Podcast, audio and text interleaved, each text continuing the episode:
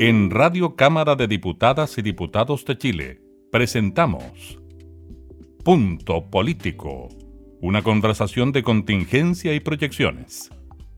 Conduce la periodista Gabriela Núñez. Hola, ¿qué tal? ¿Cómo están? Bienvenidos a una nueva edición de Punto Político. Conversamos con nuestros jefes, subjefes de comité sobre el trabajo legislativo en estos tiempos de pandemia. En esta oportunidad nos acompaña el diputado Félix González. Él es representante del Comité Mixto, Federación Regionalista Verde Social, Humanista, Ecologista Verde Independiente. ¿Cómo está, diputado? Muchas gracias por recibirnos. Hola, muy bien. Muchas gracias por haberme considerado en este contacto. Sí, claro, diputado. Nos interesa conversar con usted, diputado, porque ustedes al ser jefes subjefes de comité participan directamente en las reuniones de comité donde se toman decisiones, podríamos decir quizás administrativas, sobre el trabajo que se realiza en la Cámara de Diputados. Si nos puede comentar cómo ha sido esa coordinación, sobre todo ahora en que el teletrabajo no es una herramienta tan importante. Bueno, ha tenido sus particularidades en, ahora que es con eh, sesiones mixtas, donde hay gente que está en la Cámara y otros que nos conectamos desde la región. Yo estoy en Concepción, nos conectamos eh, y eso tiene algunas dificultades también.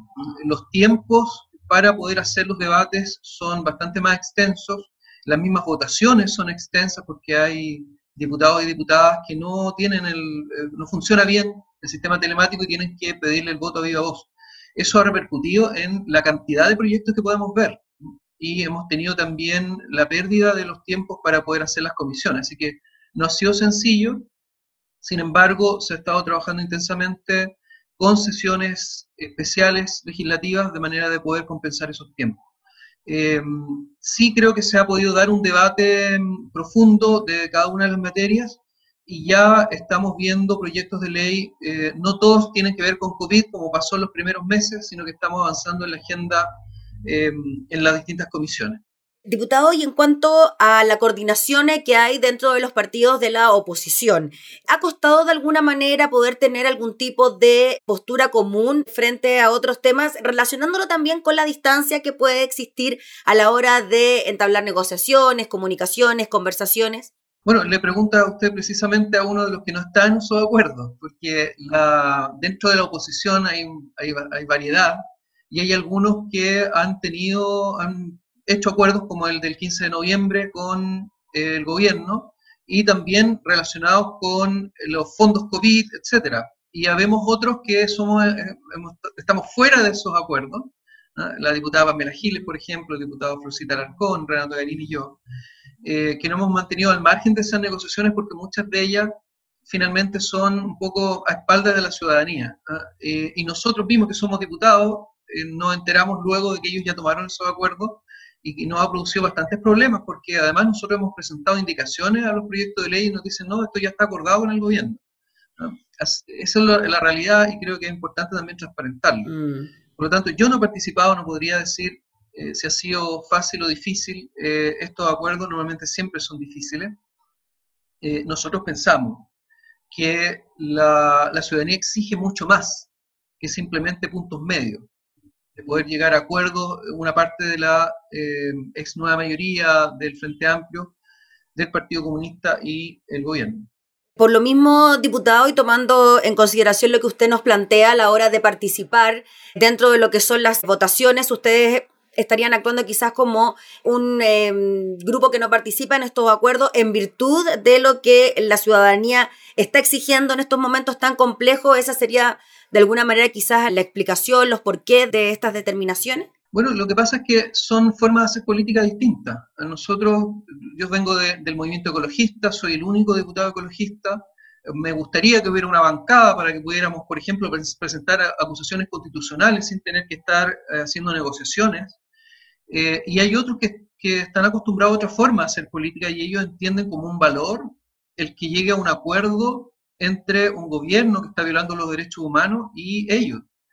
Y terminando en puntos medios que no satisfacen a la, ciudadanía ni resuelven los problemas. Ahí tienes tú, las AFP persisten en el tiempo y han pasado distintos gobiernos de distintos colores y ahí están las AFP y sigue la AFP ahí, sigue las mineras, sigue el agua privatizada, entonces, cuando se llega a cierto acuerdo intermedio, incluso en materias ambientales, eh, se producen problemas. Y nos encontramos a veces con sorpresa de que estas negociaciones son a puerta cerrada y tenemos al mismo senador Girardi diciéndole al gobierno, mire, si a ustedes como se han portado mal, ya no vamos a llegar a ningún acuerdo con los glaciares. Entonces nosotros, yo soy presidente de la Comisión de Medio Ambiente de la Cámara de Diputados, digo, mm. ¿tenían un acuerdo con los glaciares? ¿Estaban negociando los glaciares? O sea, a nosotros nos parece que eso no es, esa no es la forma de hacer política que nosotros queremos, queremos practicar, ni la que se merece la ciudadanía. No pueden estar negociando los glaciares por otra cosa. Los glaciares se tienen que proteger y lo único sensato y ético que podemos hacer con los glaciares es no tocarlo. Mm. ¿no? no estarlos negociando el PPD con el gobierno. Mm. Y en virtud de eso, diputado, ¿cómo ve el escenario de ahora en adelante, considerando que estamos a pocos días ya del plebiscito del 25 de octubre, ¿no? Donde, bueno, se opta por una nueva constitución, eh, la idea es partir eh, de foja cero, ¿no? Para reconsiderar lo que estamos acostumbrados a ver por constitución. ¿Cómo ve usted esa forma de hacer política desde el Congreso para de alguna manera poder quizás influir en el plebiscito o ya en el trabajo directo de elaborar la constitución? Bueno, el plebiscito nos involucra a todos. Eh, es eh, una elección en donde los parlamentarios estamos eh, llamados a involucrarnos. De hecho, los mismos diputados independientes son comandos en sí mismos y los partidos políticos. Por lo tanto, nosotros estamos en una campaña como eh, Partido Ecologista Verde, estamos en la franja electoral, hemos estado colaborando también en estos días en eh, poder difundir una especie de franja alternativa de gente que, está haciendo mucho material, pero que no está en la franja oficial. Y, eh, hemos querido, en la medida en que las cuarentenas nos permiten salir a la calle, fuimos el primer partido en salir a la calle a hacer la campaña. En marzo y también ahora, eh, porque esta no es una elección ganada, esta elección tiene trampas, y una de esas trampas se llama comisión, eh, convención mixta. Y la gente no está entendiendo lo que es la convención mixta. Hemos tenido muchas dificultades, sobre todo en marzo cuando salimos en terreno nos dimos cuenta rápidamente que la gente entiende muchas cosas distintas, entiende variedad de género, eh, entiende personas que nos dijeron, bueno, tiene que ser mixta para que esté la junta de vecinos, tiene que ser mixta para que esté la ciudadanía. Hay una confusión y creo que esa negociación que se hizo el, 15 de noviembre del año pasado, tiene ese vicio. No debió haber existido una, propuesta de convención mixta. Si tú apruebas, apruebas una asamblea constituyente que tenga eh, además autonomía. Este, modelo no lo tiene. Este es un proceso que nosotros estamos, no nos perdemos. estamos haciendo la campaña por el apruebo y estamos empujando este proceso constitucional. Sin embargo, tiene un pecado de origen, que es que la constitución de Pinochet es la que tutela esta nueva constitución y le pone cortapisas como los dos tercios, como el que no puedan eh, eh, eliminar al Senado, ¿eh? porque dice, bueno, no puede cambiar mandatos. Entonces es una, un proceso secuestrado. Disculpe, diputado, solo por una duda que me da al escuchar sus palabras, ¿y eso no pudiera ser cambiado en la nueva constitución? ¿Esos aspectos que usted plantea como el de los dos tercios o que exista una sola Cámara? Bueno, lo que pasa es que la nueva constitución viene después de los acuerdos de, los constituyentes. Sí, claro. Entonces, la actual constitución le dice que sus acuerdos tienen que ser por dos tercios, ya le pone un requisito. Le dice además que no puede vulnerar los mandatos de autoridades electas, por lo tanto, eh, se van a elegir el, el próximo año diputados, senadores, diputadas, senadoras, y no puede cambiarlo y no puede hacer nada. Entonces, tiene, tiene restricciones. Se entiende. Y además está esta posibilidad de que se elija una convención mixta que significa que inmediatamente la mitad de los que redacten la Constitución van a ser los actuales parlamentarios y parlamentarias. Y sabemos que la mitad, más o menos, son de derecha. Lo que significa, de acuerdo a las matemáticas, que inmediatamente, si gana la, convención mixta, que espero que no gane, la derecha se queda ese día con un 25% de, de quienes redactan la Constitución, ese día. Y luego la elección en abril, el 11 de abril, le faltaría un 5% más para bloquear todos los cambios porque tendría un tercio. Bueno, un 8% más para tener un 33%. Eh, esas son las trampas del proceso. Entonces, nosotros estamos en un esfuerzo por hacer pedagogía y decirle a la gente que no vote por la mixta, que la mixta es el problema. ¿Y usted cree que en la franja electoral, diputado, se cumple aquel objetivo de hacer eh, algún tipo de academia o de enseñanza con lo que está ocurriendo con estas distintas opciones que van a existir en el plebiscito? Creo que es, es un proceso en desarrollo, es un misterio lo que va a pasar. Eh, en cuanto a eso, creo que va a ganar el apruebo con mucha, mucha holgura, pero eh, la Convención Constitucional es un trabajo que tenemos que hacer. Yo he, hecho, he estado en muchas campañas, he perdido elecciones y he ganado elecciones.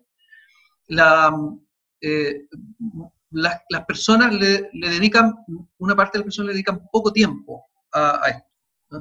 Y eh, ven eh, los temas políticos por encima. Estoy hablando de personas informadas, ¿eh? pero les interesa Em, tanto como a nosotros nos puede interesar tal vez algo muy bueno que es el rugby. Me, parece muy bien el rugby, pero no sé quién ganó el, el, campeonato el año pasado, porque no, no es algo de mi interés. Si bien soy una persona informada, le pasa lo mismo a la gente. Le, la, la, política le interesa, pero no tanto como para ponerse a leer cosas. Entonces hay mucha, mucha gente que recién ahora nos está empezando a preguntar, oye, ¿cómo es el voto? Recién ahora, después que hemos hecho una campaña prácticamente desde marzo. Entonces yo, yo personalmente estoy muy preocupado de que el, la convención mixta pueda uh, apoyarse la desinformación para eh, terminar ganando y de esa manera que la derecha liquide el proceso constituyente y no se produzcan los cambios. ¿Y de qué sería responsabilidad, diputado Félix González, de manejar aquella información, o no de manejar, sino que más que nada de entregar esa información a la ciudadanía para que vote de manera responsable e informada? ¿Será el CERVEL? ¿Son los partidos políticos quienes participan en la franja? ¿De quién sería esa tarea? Bueno, la responsabilidad es de todos, incluidas las personas que votan. Las personas que votan tienen la responsabilidad de... Y que se quieren informar, sí, claro, partiendo de esa base, sí. Todos somos responsables. Lo, lo que sí, atendiendo a tu pregunta, creo que el CERVEL puede hacer más, porque el CERVEL tiene una herramienta que nosotros no tenemos. Son seis frases radiales en todas las radios de Chile, salvo las comunitarias. Seis frases radiales diarias que ya están sonando y que son 60 días, en donde no se ha explicado bien qué es la mixta. Creo que ahí el CERVEL, nosotros tenemos reunión hoy día a la tarde con eh, todos los partidos políticos, con el presidente del CERVEL, el, el presidente del Consejo del CERVEL, uh -huh. señor Santa María, y le vamos, nosotros como ecologistas le vamos a exponer esto. ¿no? Falta información de qué es la mixta y qué es la convención constitucional, porque eh, este tiene que ser un proceso informado. Y los mayores responsables, si llega a ganar la mixta, son los que aceptaron que existiera la mixta. Y esos son que firmaron el 15 de noviembre. Diputado, finalmente, en relación también a lo que se viene de ahora en adelante en materia legislativa, quizás se habla de la ley más importante del año, la ley de presupuesto y ingreso a trámite. ¿Qué espera usted de aquella tramitación en virtud del año tan complejo por el que estamos atravesando en medio de una pandemia, post estallido social y de cara también a la redacción de una constitución? Bueno, va a ser más que nunca necesario que se descentralice la, el presupuesto. Yo veo con mucha preocupación cómo a los gobiernos regionales se ven como una especie de caja chica en donde el gobierno central le saca plata, y le saca plata sin acuerdo de los consejeros regionales. Entonces, si eh, eh, las prioridades, las prioridades del próximo año van a ser fundamentalmente, eh, bueno, son varias, pero quiero expresar tres. Una es combatir el hambre, y, no es eh, un, un, decir, es un hecho real. Hay gente pasando hambre. Y eso se hace a través de los municipios y para eso están los fondos de los gobiernos regionales que pueden focalizar mejor que lo que hace el Ministerio de Planificación Social. El Ministerio de Desarrollo Social, perdón. Eh, lo segundo tiene que ver con la pandemia. Y ahí de nuevo los municipios, la, la, la salud primaria, la, la, pandemia por COVID y por no COVID, porque hay gente que no está haciendo sus controles. Mm. Entonces vamos a tener una ola de otras enfermedades por no haberse controlado, y esa ola está empezando a ocurrir ahora. Necesitamos fortalecer la salud primaria, la otra también, y eso se hace a través de los gobiernos regionales. Y lo tercero que hacen los gobiernos regionales es atender los problemas de agua que hay en muchas localidades y, y villas y sectores rurales, en donde a partir de esta fecha empiezan a llegar los camiones aljibe.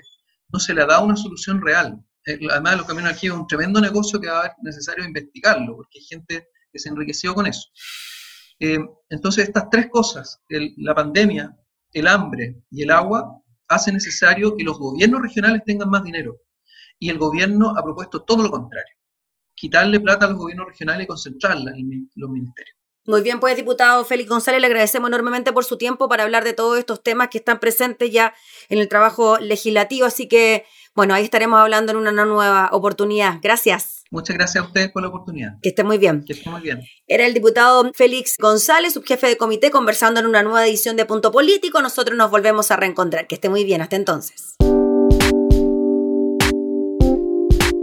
Esto fue Punto Político una conversación de contingencia y proyecciones. Radio Cámara de Diputadas y Diputados de Chile, acercando las leyes.